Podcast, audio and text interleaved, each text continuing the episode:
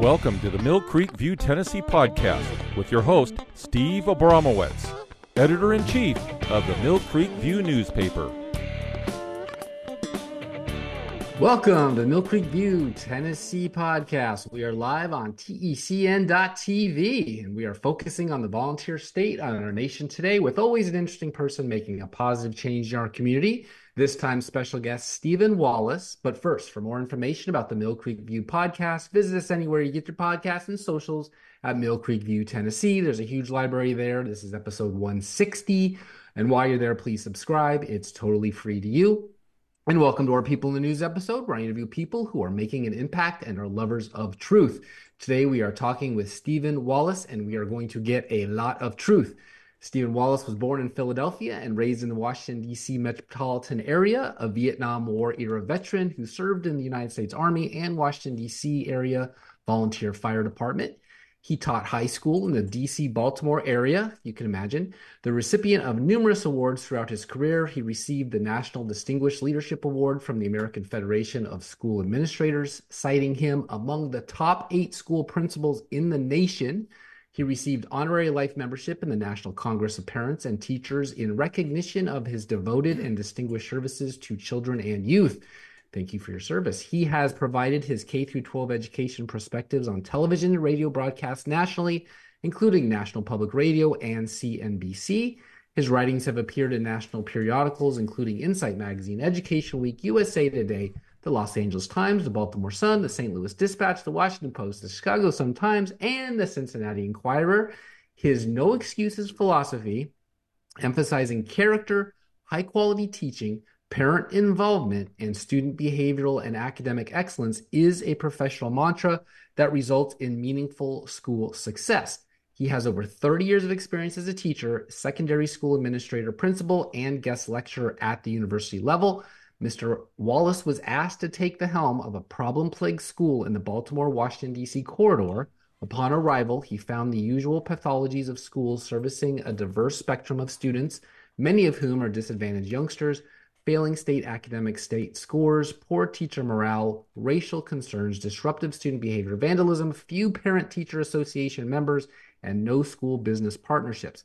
He appeared before the United States Senate Committee on Government Affairs hearings, providing expert testimony on the role schools can play in the effort to combat crime and violence throughout our nation's communities.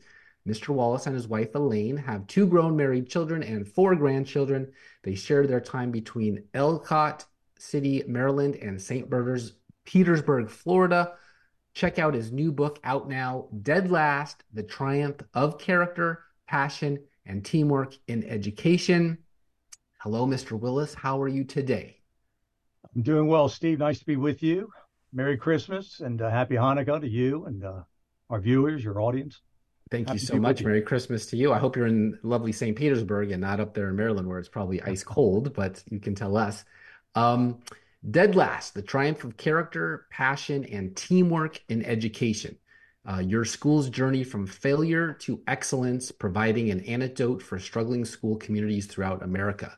Um, what state was your school in, and how long? I guess it was Baltimore, Maryland. And how long ago did you retire? And what changed from when you were teaching to what they're doing today that took them from first to last? The school was in the uh, Baltimore Washington corridor uh, in Maryland. Uh, I retired 12, 11 years ago. And uh, what's different is that um, a number, well, I, I would tell you, I saw the writing on the wall probably 40 years ago. I guess I could have written the book, Steve. We started seeing that we started dumbing down education. We started uh, defining deviancy down. It was a death death knell for schools, and so we saw lower quality of education for many years now. But of late, parents are quite, quite, and communities and corporations are quite taken uh, back and are rather incensed with the degree to which schools now are engaging more and more in indoctrination um, than a, a, meaningful education. And uh, many of the schools seem to um, have uh, been guided by some type of a cultural or uh, political agenda. Uh, people are incensed, and rightly so, because so many of the school districts today have aligned themselves with a philosophy, uh, I think, socialistic in nature, that's divisive and destructive, that revolves around um, diversity, equity, inclusion, uh, gender ideology, uh, critical race theory, uh, grievance mongering, with some districts actually embracing the Marxist Black Lives Matter agenda that uh, historians and uh, researchers, esteemed historians and research researchers, have have proven uh, to be a lie. That uh, the foundation upon which all this nonsense rests uh, is a falsehood, and um, it just, in my view, uh, those and it's so ironic, Steve, that those vested with the the um, opportunity to run these schools, to to to do what needs to be done throughout these communities, uh, show little knowledge of anything in the way of education and what it means to be educated. Uh, my view has always been um, that there are successful schools that dot the American landscape, but they differ um, from those in the main. And um, I remember I was coming out of the service, getting out of the military, and I was reading a biography of Thomas Jefferson. And he thought then that the view of education was such that uh, for a young America, it should be to ameliorate the condition, um, to promote the virtue, um, and thereby advance the happiness of man, of, of mankind, womankind, men and women, boys and girls in communities. And that's not what we're doing today. I, I thought that was a particularly unique philosophy. I, I, I liked it. It became my North Star from the day I walked into my first classroom teaching high school English, and then throughout my career in administration and as a school principal to to do just that, ameliorate the condition, improve the condition of kids and your staff, um, the parents, your community, and you do it by promoting virtue. Um, and thereby, I, I am so glad that you said that because that is a segue to my next question, which was 200 years ago, 1822. Thomas Jefferson said, and I didn't memorize this, I looked it up for today's show. Man, once surrendering his reason, has no remaining guard against absurdities, the most monstrous, and like a ship without rudder, is the sport of every wind, with such persons' gullibility, which they call faith, takes the helm from the hand of reason, and the mind becomes a wreck. Thomas Jefferson's involvement with and support of education is best known through his founding of the University of Virginia, which he established in 1819 as a secular institution after he left the presidency of the United States. Jefferson believed that libraries and books were so integral to individual and institutional education that he designed the university around its library. Many historians have, have praised Jefferson for his efforts on behalf of public education while portraying him as a forerunner of the common school movement that began to take off during the late 1830s under the leadership of Horace Mann in Massachusetts. What would he say about today's state of the public schools that you saw with your own eyes? Well, Jefferson, no doubt, in my in my mind, is the brightest statesman that our country has ever produced. Um, and what he said is similar to uh, to what what I always felt that we needed to do, but we didn't see often enough. That that educators and particularly school administrators um, simply have the wrong focus. You know, our, I guess it was about 162 years ago, pres- President, uh, our 16th president, Abraham Lincoln said something to the effect that America will never lose to a foreign entity. Of course, that could be debated today, but that if we falter, if we lose our freedoms, it will be because we've done it to ourselves. And what we're doing to ourselves today is what Thomas Jefferson, he'd be rolling over in, in, in his grave. The fact of the matter is that um, we need to return to teaching kids reading and writing yeah. and arithmetic. These coalitions that have come about from Moms for Liberty to Parents Defending Education and the like are absolutely correct. We have absolutely dumbed down education and we're accepting behavior today in schools, both professionally from, from staff, including administrators, school officials, and students, that Steve, we never would have accepted years ago. Yeah, he believed that only educated citizens could make the American experiment in self government succeed. So he proposed a system of broad, free public education that was radical in its day. So we've regressed to pre Jeffersonian schooling, right? Well, I think so. And I, uh, my view is always paralleled uh, Thomas Jefferson's. And I think the view of those um, in successful schools, and they dot the American landscape, but they are run so so differently than those in the main. And I, I really believe, Steve, that that if our nation continues to accept the nonsense that is today's education, that passes for education today, that we cannot for long remain a sovereign nation. We can't do it. For some 247 years, almost two and a half centuries, we've been told that essential to our liberties, to our very constitutional republic, who we are, um, uh, the liberties and the freedoms we hold dear, is an is is an educated populace, is an educated populace, and every year that goes by, we continue not to do that. And and this past year, for example, 2023, we look at the National Assessment of Educational Progress, we look at the National Center for Education Statistics, and they tell us, for example, that of the we have had just over 3 million kids that graduated this past school year. So all this information is current. And out of the 3 million kids that were given diplomas, only 25% tested proficient in math. We find that as far as the schools are concerned, the atmosphere of the schools, we find that 10 million kids are routinely bullied. On any given day of the week, 160,000 kids remain home from school because they're afraid to go to school, because school officials who have lost any idea of what really is involved in education, it seems the, the self discipline, the high expectations, the value that parents bring to preparing kids for school, also refuse recklessly to understand that bullying behavior itself, this menacing behavior, needs to be eradicated from schools. In book, as a matter of fact, I tell you how we did just that.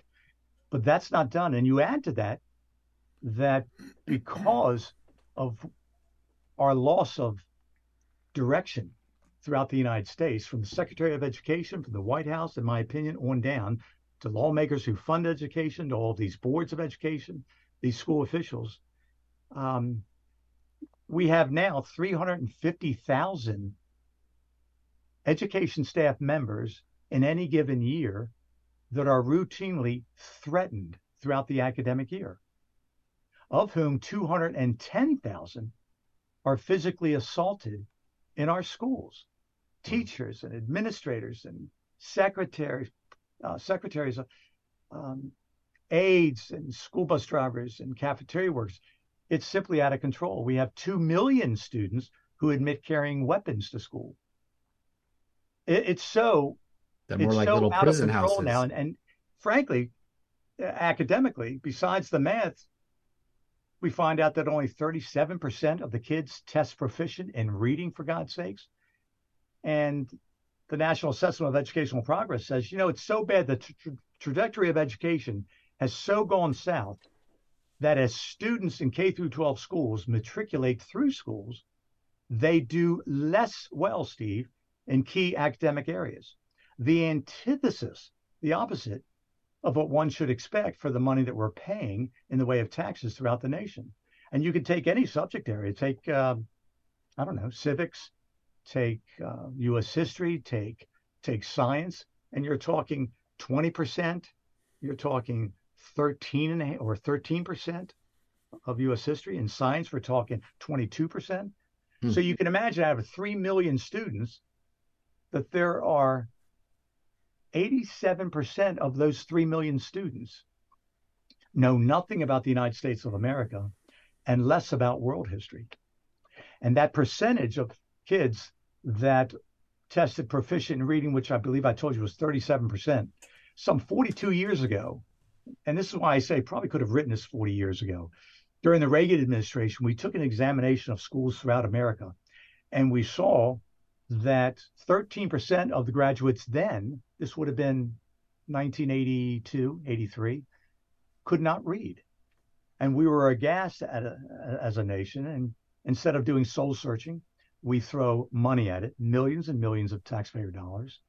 And today, with only 37% of kids testing proficient, we see that now, out of that 63% who did not, instead of 13%, 19% of the kids, 19%, almost one in five kids of the 3 million youngsters receiving diplomas this past year cannot read their diplomas.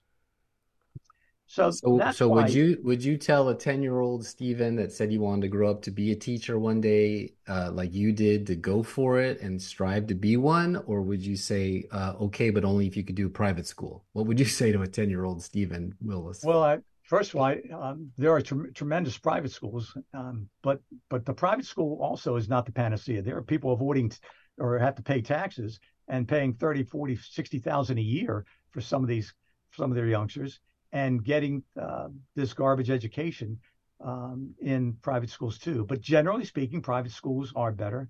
I would I would tell someone to think twice before they go into teaching. And, and this is someone, Steve, that I I always thought that that, that teaching was an honorable profession, um, and it's it's honorable to the extent that you are working with uh, someone of characters, an honorable school official but too many teachers are not. I mean, we're losing 8% of our teachers every year.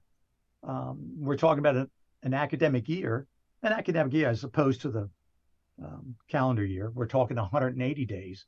Um, some states have fewer days, others more. But during that 180 day period, that amounts to over a thousand teachers a day who leave the profession. Mm. And in exit interviews, they generally say the reason why they leave is because they don't like how they were treated. They don't like that they get uh, no support from their administration. Um, and they feel humiliated. I remember when I took over this one school, I was looking through the files and saw that there were people working there for some 25, 27 years. And they didn't have any leave. And I talked to them and they said, you know, Mr. Wallis, I would rather have stayed home and not got paid instead of coming to school and being humiliated and getting no support from the administration. Wow. Uh, that had that had all strained. It was sad and it had all strained. I want to talk about teacher. I want to talk about more about teachers in a moment, but I do want to say so. Um, he, here's what someone going by the name uh, Delphine wrote on Amazon, giving you five stars on your book. Uh, a hero in our time. Stephen Wallis represents what educators used to be. He saw problems and he went about fixing them. He knew those students were totally capable of succeeding if they had people around them who were nurturing by implementing high standards. Did, did Delphine or whoever it is get the essence of your book correctly? Yeah, I mean, I was taken back by that. I was awfully appreciative.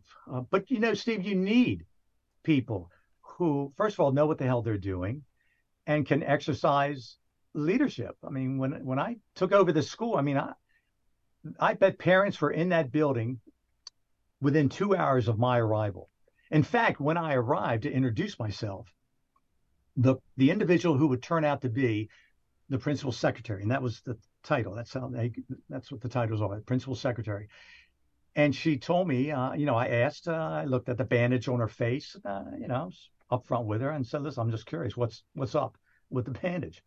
And um, she told me that she had been physically assaulted the last week of the school year, which was only a few weeks earlier. And I said to myself, "Game on." In fact, I named that one of my uh, one of the chapters of the book. Um, but these parents that were there just a few minutes later decried how awful the school was, how how filthy the cafeteria and the, the bathrooms and the hallways, the classrooms were. That they decried the inferior teaching that was going on, and um, they knew. And I was holding the state state uh, record at the time, uh, recording of state of the school, and they were well aware that every student group represented in that school, Steve, uh, had failed state tests. Every student group. Um, they decried the fact that often they would have to contact police because of the violence, the threatening behavior on the part of the kids. So it it required that I that I, I said to myself, I got to change the culture of the school. I mean, arguably the most challenging aspect of any company or corporation or school district, there there wasn't a thing that I can think of that I thought was positive about the school community. So there was no question that uh, that's probably among the reasons why this Delphine um, said that. There was no question mm. that we were going to rid the school um, of what had been standard fare, and so that, meant that, I saw I a docu- to, I saw a documentary a, a couple years ago about a young activist, new teacher at an inner city school. Can't remember the title, but I think it was Baltimore. But anyway, she came in with a lot of energy and new ideas on how to teach better and how all the veteran teachers were resistant to her. She ended up mostly frustrated, but I'm thinking spread across the country for the next 10 plus years, her college training might have worked on the schools, especially after Obama said the school boards were the battleground for progressive ideas. Is that pretty much the way it went? The Obama acolytes graduated with education degrees and infected the public school curriculums, and that's how, how we got to where you're talking about. They could actually now lash out at their teachers for being so, I don't know, uh, repressed, I guess, mentally. Yeah, I think so, Steve. I think personally that that the Obama presidency was among the most um, um, disruptive and unsuccessful presidencies. And as regards schools, it's as though a number of those acolytes, in fact, have uh, filtered into to schools throughout America. They are indoctrinated themselves. You hear school administrators say uh, appallingly that uh, people really need to get their act together and understand that uh, we are a nation now of multiple genders. Um, I mean, I can't imagine hiring someone like that, much less having someone like that serve a pivotal decision making um, position. And so I felt that I that I had I had to make character the soul of the school, Steve, um, where we blanketed the school with characteristics. Um, uh, I mean, like honesty and, and grit and kindness. And uh, the faculty themselves needed to understand what was meant by perseverance and that nothing replaced hard work, um, that we had to establish um, standards of behavior. That uh, I actually, it was so bad, I, I felt I had to incorporate um, various facets of uh, broken windows theory that turned, uh, I don't know how familiar the audience would be with it, but essentially it, sa- it postulates that, that disorder uh, is an invitation for crime to occur. And so if we if we were going to turn this school around, in my opinion, we needed to make sure that we were concentrating on the um, smaller, more minor infractions, getting to class on time, speaking respectfully. That if you saw trash in the hallways, a faculty member or myself, you picked it up. That we wanted the kids to understand that this school was very much worth saving, that we weren't going to tolerate uh, cursing and butting in line, and that we weren't going to tolerate anymore the striking of uh, other kids and what have you. We we so emphasized the importance of character um, and and the idea that we would then enact standards of academic excellence. I mean, my God, this was a school that not only had uh, behavior that was out of control, but uh, we had kids who were uh, non-readers, some of whom are new. It was a mobile demographic, and some of the school kids were in and out, but a number of whom had been with the school district for years and were just passed along grade level, each grade level, and not able to read. And I vowed to the staff that that was going to change, that that very year we were going to ensure that every child um, would, would in fact, be on grade level, that we, they would be able to read. And in fact, we did just that. Um, everyone understood that uh, even the acolytes, the people that were just used to being on Easy Street, that uh, everyone would be evaluated, that I really want to know uh, about their interpersonal relations with with kids and staff that it was good and healthy. I want to know about their planning and preparation. I want to know that uh, the classroom environment was conducive contributive to academic study. I want to know about their uh, in, instructional delivery their professional responsibilities. Everyone understood that professional and personal uh, accountability would be the order of the day and people grew to love it It so was, that means Debbie Pringle and Randi Weingarten, presidents of the largest teachers unions, going back more than the seven years that Obama's been gone, drove the bus on un- unwinding all that. They did indeed. In fact, I talk about a number. Uh, that's one thing that the uh, a couple publishing publishing companies liked about the book, Steve, is that I I not only take the reader on a journey from failure to excellence, but I talk about those major issues that um, ha- are like tin cans have been kicked down the road. Uh, the the the multicultural achievement gap in schools, and I explain why that why the difference is there in behavior and uh, and academic excellence among different races. It has nothing to do with race, but I also talk about parenting in schools and vocational education and the poisonous wokeness um, that has infected schools. And along with that, I talk about teacher unions. Teacher, teacher unions, by the way, are the last entity that should be receiving federal funds, COVID funds, or anything else. They were very much behind keeping schools closed. And other countries were, were keeping schools open. We knew that uh, the kids could go to school, in fact, that there was very little chance that the kids would get infected, much less spread to others. And it really did put the kids far behind. But yeah, teachers. And you work to teach them. You you work to teach more of them to read, but then they infuse CRT, social emotional learning, age inappropriate, confusing sexual material for very young kids. Uh, that this is just anti-family, anti-God propaganda you know, published by major booksellers and stuck in classrooms and the American Library Association and their elected self-proclaimed Marxist lesbian president. So there's three women at the top that are causing this. The long march through those institutions landed Imagine. in the Department of Education and taxpayer funded libraries and librarians. They have a union too. What what was Drag Queen Story Hour became institutionalized public school curriculum. How does society fight back against that?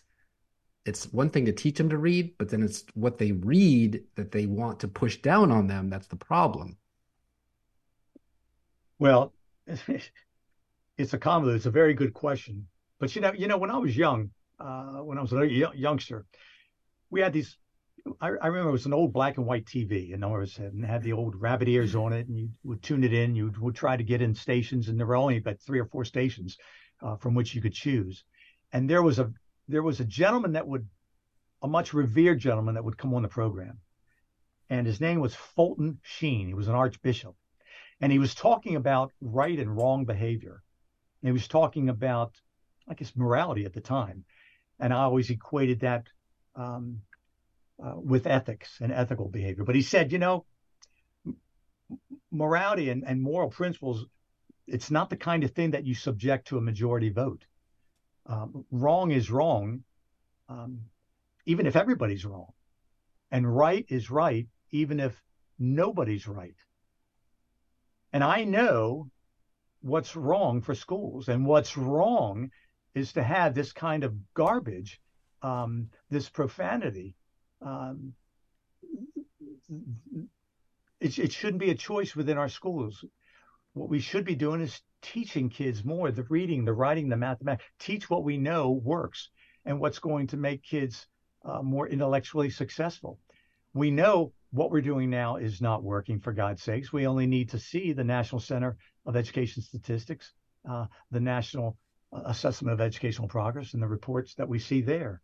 So it's, it's right, let's let me talk about some of those statistics so we don't run out of time with you. But um, so total enrollment in public elementary and secondary schools increased from 49.5 million to 50.8 million students between the fall of 2010 and the fall of 2019.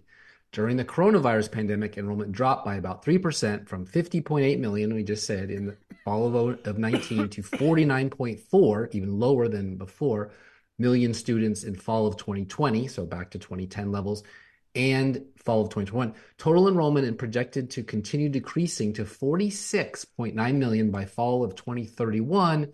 The last year of projected data available between the fall of 2010 and the fall of 2021, there was a decrease in the percentage of students who were white from 52 to 45%. That's huge. Black from 16 to 15%, down 1%, and American Indian Alaskans from 1.1 to under 1% at 0.9%. During the same time period, there was an increase in the percentage of students who were Hispanic from 23 to 28%, Asian from 4.6 to 5.4%, and between fall of 2021 and projected fall of 2031, the percentage of public elementary and secondary students enrolled in public schools are projected to continue decreasing for students who are white from 45 to 42%, black from 15 to 14%, and American Indians from 0.9 to 0.8%. In contrast, the percentage of students who are Hispanic is projected to continue to increase from 28 to 30%.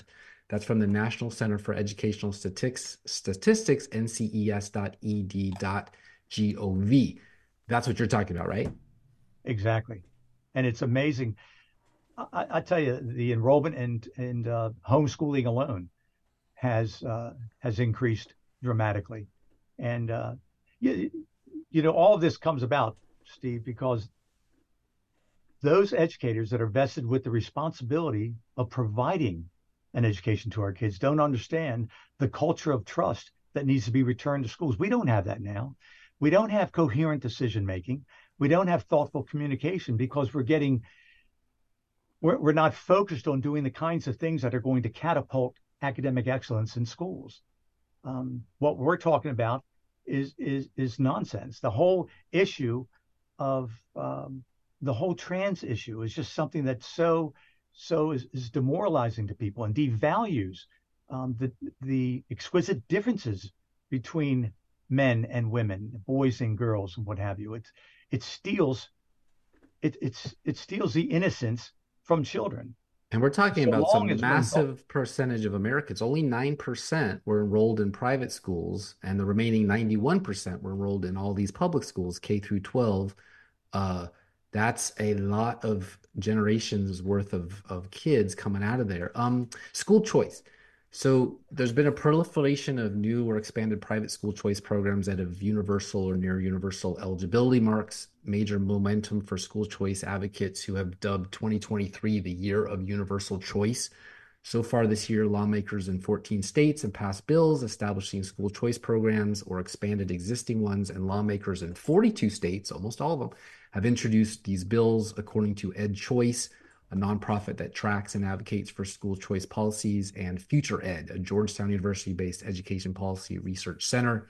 So, six of the 14 states Arkansas, Florida, Indiana, Iowa, Oklahoma, and Utah have actually passed school choice policies, making programs universal or near, near universal over the next three years. They joined Arizona and West Virginia, which in recent years either established or expanded it. Tennessee, my state, is trying to do it. Um, is that the future then? Are we looking at a, a new successful rollout of choice for parents and kids stuck in these terrible schools that you and I agree are, are going the wrong direction? Or is it going to be successfully halted by politics and they're going to be trapped for another generation in failing schools like the projected 2030 numbers I told you about? Well, I, I hope it's both. First of all, I hope we get to the point where every parent of any school age child is offered school choice. I, I, I think that's appropriate. I think the competition is uh, smart. I told people that, that uh, when we were running this particular school that we turned around together, that um, they could have opened up a charter school around the corner, and it wouldn't have been as good uh, a, a, job as what we were do- as we were doing.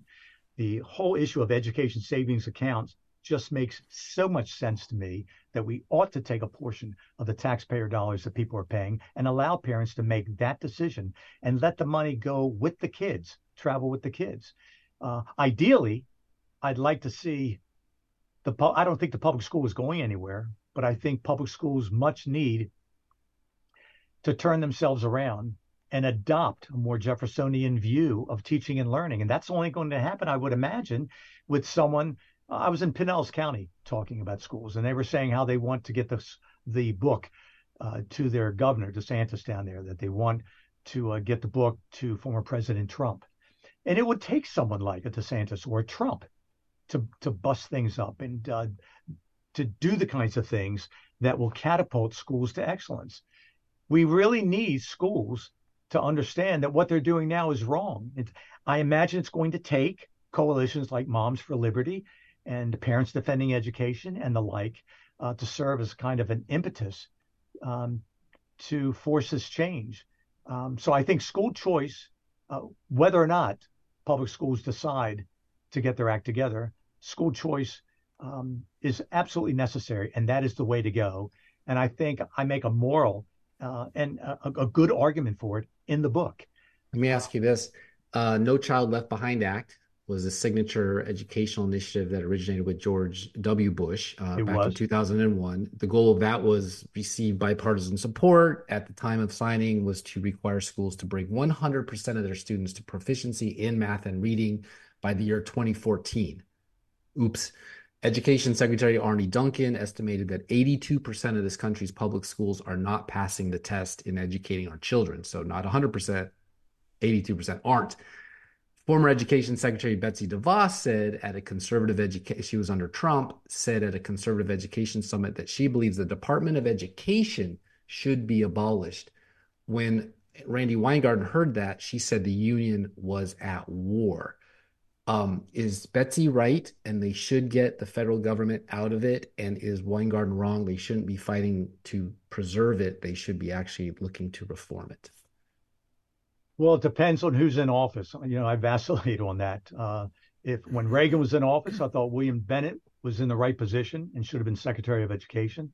Um, with someone who um, uh, shares the values of, of I hope, most Americans um, that we ought to be in the business of of ameliorating the condition of kids, of improving the condition of kids. Um, someone like-minded, um, I'd like to see in that bully pulpit uh, as Secretary of Education um, over the over the top of the Education Department. As a conservative, you know, it makes sense to return education to the states. Um, uh, I get that and I understand that. And then I think of all these different states where they have, uh, uh, including Maryland, that in my view have ruined education for thousands upon thousands of kids.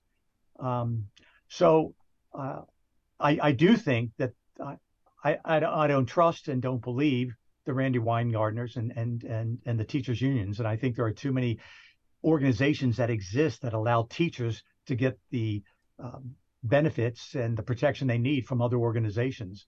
Um, so I vacillate on that, frankly. Um, if uh, we had a strong uh, traditionalist conservative um, at the Department of Education, um, I would welcome that. But as a conservative, I think uh, as as well that I, I understand the argument that it should be returned to the states and those decisions should be made closer um, to the communities themselves. I get that. Uh, I am a public school guy, and I resent that the public school has been bastardized by various presidential administrations and by those who don't have the best interest of kids at heart. Um, and I think the only way to turn that around is going to have to be through ha- getting someone um, in the White House, 1600 Pennsylvania Avenue, who in fact believes in how best to turn around schools and returning um, an academically strong environment to every school in America. That's that's not who's in office now. That's not what we have in schools now. Well, you're right. I, I, have time for one last question. And the NBC poll came out uh, for 18 to 34 year olds, which is basically who we're talking about since you were in school and, and who's now graduated into our country. Uh, Trump 36%, to Doctor of Education Jill Biden and Joe Biden at 34%. Gen Z went Biden by 20 points in 2020. So that's a huge swing the other direction. Um, why do you think the change? And they cited student debt forgiveness not being uh, a promise kept uh, was was the reason, but it, it, has to be more than that. Why, why do you think they've swung from Democratic Biden to now favoring Trump um, just two years later?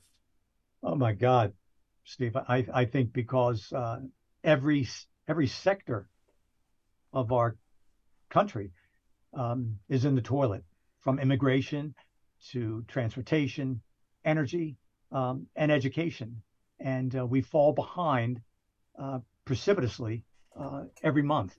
Um, and and people genuinely believe that because we were in such good shape when Trump was in the president in the presidency, um, that there's no question that he won't he won't accept the failure, the continuing failure. And I think that's why people in Pinellas County in Florida were telling me they they really want to get the book Dead Last to the former president. Things are so bad now in our country. There's just no question in many people's mind, uh, I believe, that formerly might have voted for Biden. That, um, as Trump said himself one time, what do you got to lose? That's what they're feeling right now, and they think they've got everything to gain by voting for someone like Trump. Uh, for God's sakes, uh, uh he's he's leading by considerable margins um, over other Republicans and leading, as you mentioned, um, in several polls over Biden. Um, so I, I, think it would take someone the caliber of Trump to um, really kick education in the fanny and yeah. get it we, going. We can't afford to lose another generation of, of kids coming out of schools. That's for darn sure, especially 92% of them that go to school at all. Um, Mr. Wallis, thank you so much for your time. Really appreciate it. Wish I could do this for two hours. Uh, we are at the end here. So tell our listeners where they can go to find out more about you and follow your social media if you have a presence and where to buy your book. Uh, they can buy my book, uh, Steve, uh, by way of um, any major book outlet, uh, Amazon.com, Barnes and Noble. Um, my email address is uh, Wallis Author at gmail.com. Um, uh, I want to thank you, by the way, for having me out and uh, really wish you and your family a Merry Christmas, Happy Hanukkah, and to your listeners.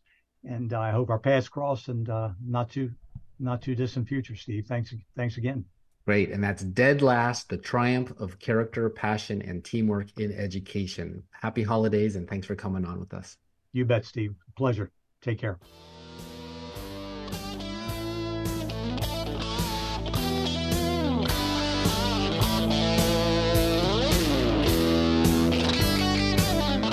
With Columbia, Tennessee based EnergizedHealth.com, you lose fat fast, simply and naturally without restrictive exercise or cardboard, dry, tasteless food. Revolutionize your health with this proprietary 88 day science from John and Chelsea Jubilee. People report getting off medications and reversing ailments. Energy, mental clarity, and alertness go through the roof. Look and feel many years younger and oftentimes unrecognizable. I know. I'm an alumnus and lost 70 pounds of fat with John and Chelsea and wouldn't have energy to do three shows a week without it. Hit the link in show notes for your free consultation and discount, money back guarantee so you have nothing to lose but unhealthy fat. EnergizedHealth.com. I don't understand.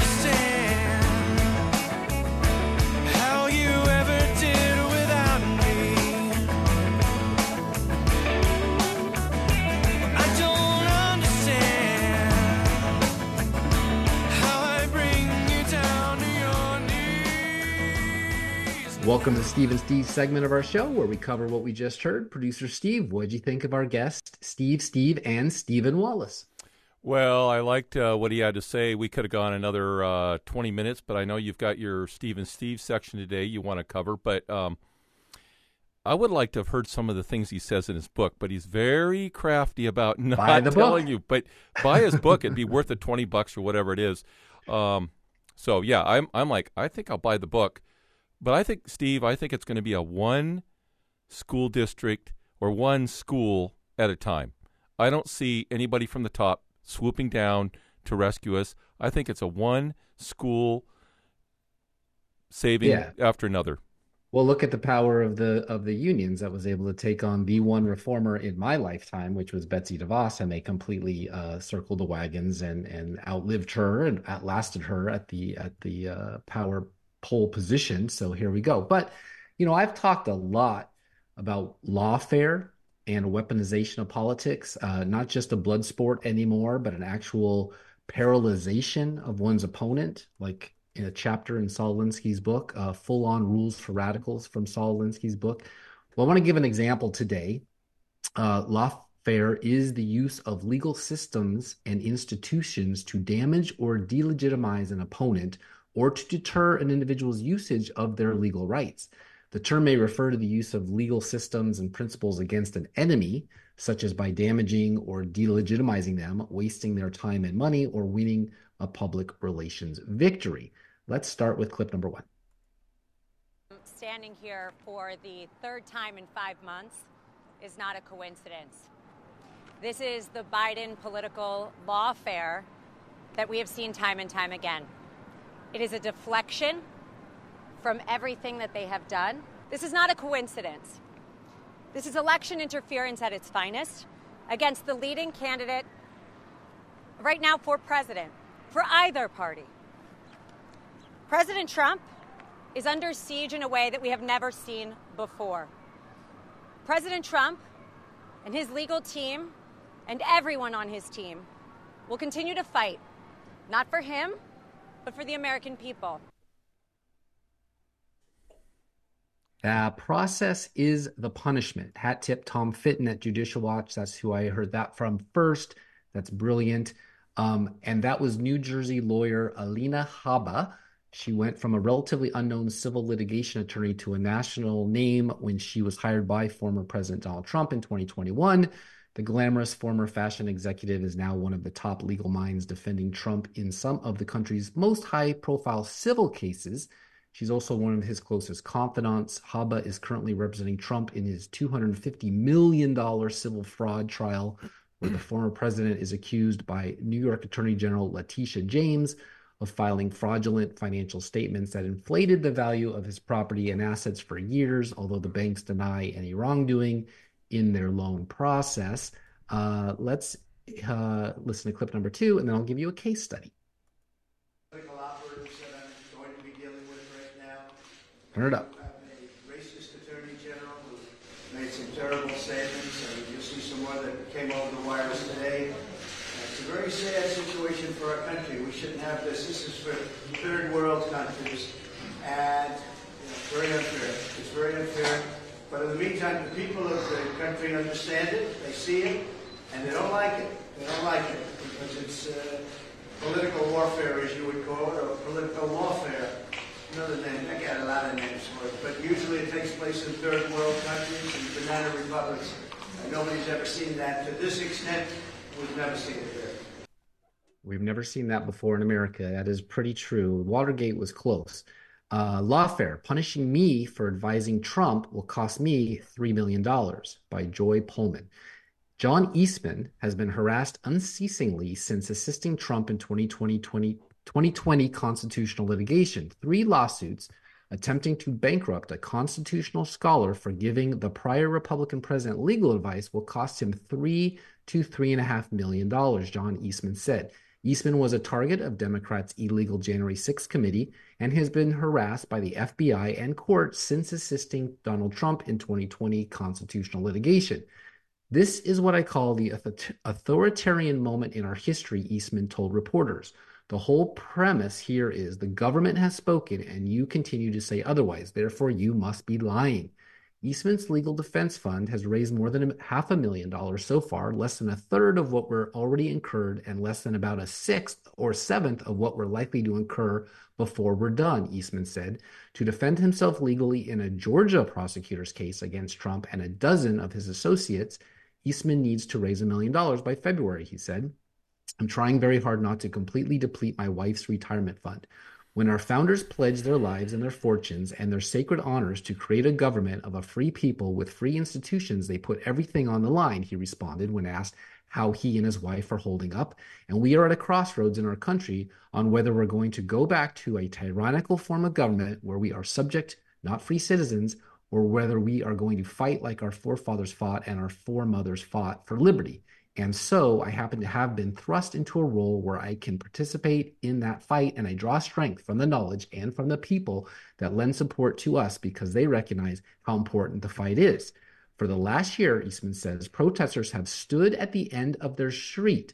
Unknown individuals kept burying four inch spikes in their dirt driveway, Eastman said, which ruined multiple sets of tires until they spent a lot of money on a security system. They've had feces thrown onto their property and kept fielding nasty emails and phone calls. They've referred multiple threats to the state police and FBI, he said.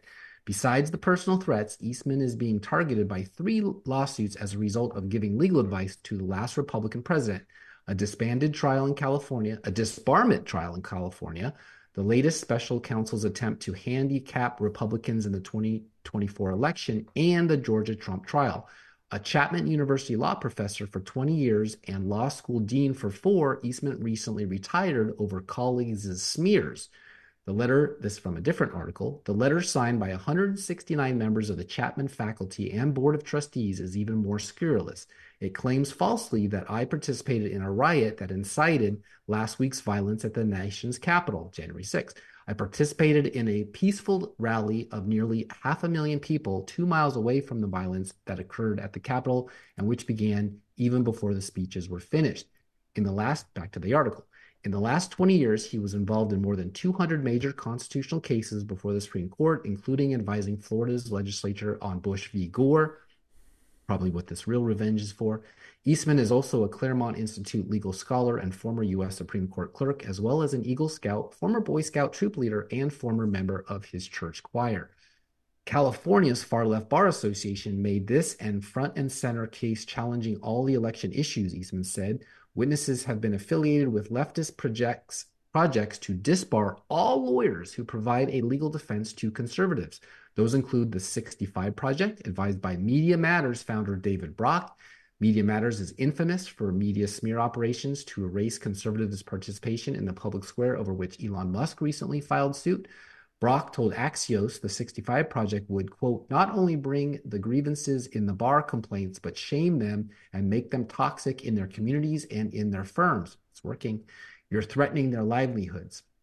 Besides targeting Eastman and the more than 100 lawyers who helped Republicans with election litigation in 2020, the 65 Project is pushing bar associations to disbar any lawyers who help Republicans in elected related litigation, Axios reported.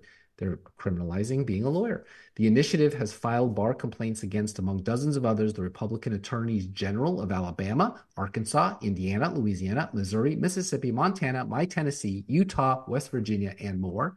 Notoriously, left bar associations are using their licensing monopoly to deprive conservatives of high quality counsel. Texas's state bar is going after the state attorney general. The New York bar notoriously stripped Trump counsel Rudy Giuliani of his law license. The Arizona state bar is attempting to disbar a local prosecutor for charging Antifa rioters, while hundreds of protesters filed no charges or any misdemeanors against the domestic terrorist organization. Eastman is primarily being targeted for his legal advice to Trump following the 2020 election. Mark Polemon summarizes Eastman was the architect of a strategy to postpone the certification of electoral votes on January 6, pending a resolution of challenges in key states. We don't live by fact anymore. We live by false narratives repeated over and over again until they took until they look true because they've been repeated so often, Eastman said. We are living in George Orwell's 1984 when the government says two plus two is five, you better not only repeat it, but believe it, or we're going to destroy you, he said. Sounds fun, doesn't it, Steve? Oh, man. Want to be president when you grow up and deal with that. They no. never disbar each other on the same team. So now, with a plagiarist at the top of Harvard Law School, where the future judges and lawyers and politicians like Elizabeth Warren, the fake Indian, come from, we've got a problem in this country. Um, on a lighter note, it's time for Christmas parties. So I'm just going to throw this out there. Rail conductor says there are too many drunken grizzlies on train tracks. A train conductor said grizzlies' own stubbornness works against them as they don't move off the tracks despite warning horns from trains. It's a game of chicken between the drunk grizzlies and trains, and the bears lose every time. After reading a Cowboy State Daily story about drunk grizzlies getting hit on the tracks there, Summers reached out to tell his story. Official reports state that 63 grizzlies have been killed along that section of the BNSF line since 1980. Hmm. That's likely a, gra- a gross undercount, said Summers, who can recall being on at least one train that killed a grizzly. If I've hit one, I've been absolutely baffled if everyone who has run a train through there hasn't, he said. 63 since 1980. It's got to be, if I had a hazard a guess, it has to be at least double or triple that. Where does the grain come from? Grain spilled from rail cars and then exposed to the moisture of rain or snow ferments and becomes a de facto brewery. Retired federal ecologist Chuck Neal of Cody recently told Cowboy State Daily, and there's no shortage of the main ingredients for that brewery, Summer said. It's mostly a matter of gravity. Railroad grain cars are a simple utilitarian design, he said.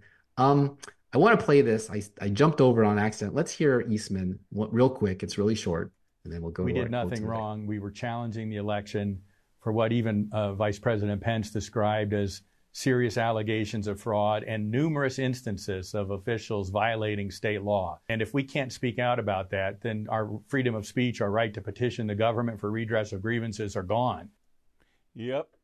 Yep. Yep. Yep. Rights to regress are gone. That's the end game, folks. Uh, one more right legislated away with not law, but lawfare, nasty business. The Bears have it right. Drink to excess, jump on the tracks. Uh, no, just kidding. Don't do that, kids.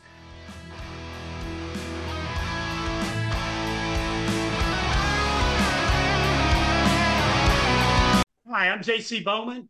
I'm the CEO of Professional Educators of Tennessee, and you are listening to the Mill Creek View podcast. Glad to be with you. Welcome, my quote for the day. Share. I want to remind everyone to subscribe to Mill Creek View podcast. Just go to Rumble or Spotify or iTunes, search for Mill Creek View, and hit the subscribe button and follow us. I really hope you like it. Half of all kids in public education are below the poverty line. Two thirds of the achievement gap comes from factors outside of school. Teachers influence about 7 to 10% of what happens in kids' lives. When you think about those statistics, you have to think about how to re envision education so it's holistic and so we all share responsibility. Randi Weingarten said that, like a true communist. All right, I have more, but I don't have time. So that's it for this episode. Thank you, Stephen Wallis, for reminding us fixing public schools isn't hard, just no political will to do so. And Randi Weingarten sucks. Until next time, this is your host, Steve Abramowitz, editor in chief of mcview.us. So, one reason I love my move to Tennessee, especially near Nashville, is just about anywhere you go, you bump into someone who makes amazing music. Here I was at breakfast on Friday. Check this out, Mr. Tucker, a spontaneous moment in Tennessee. Peace in our time and glory to God.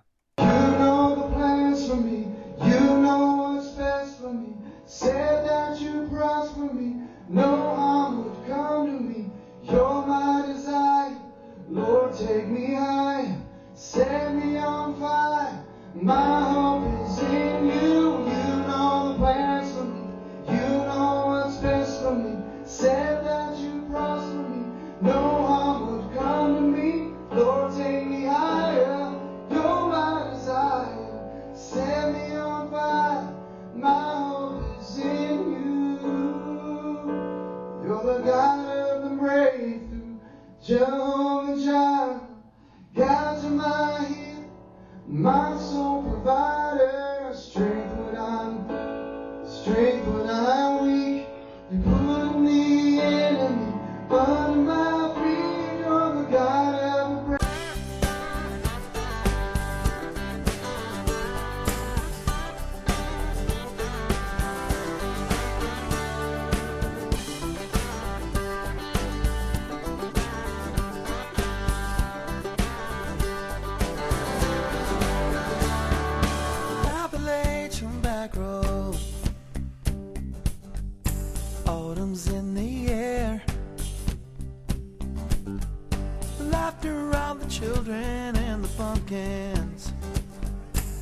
the county fair.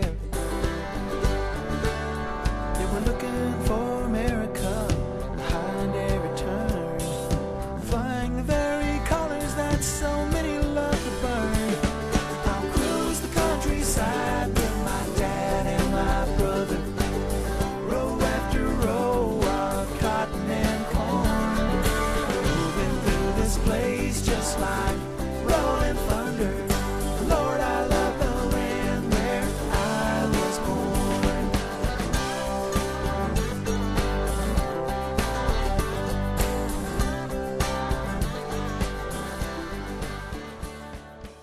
Any views or opinions represented on the podcast are personal and belong solely to the creator and do not represent those of people, institutions, or organizations that the creator may or may not be associated with in a professional or personal capacity unless explicitly stated.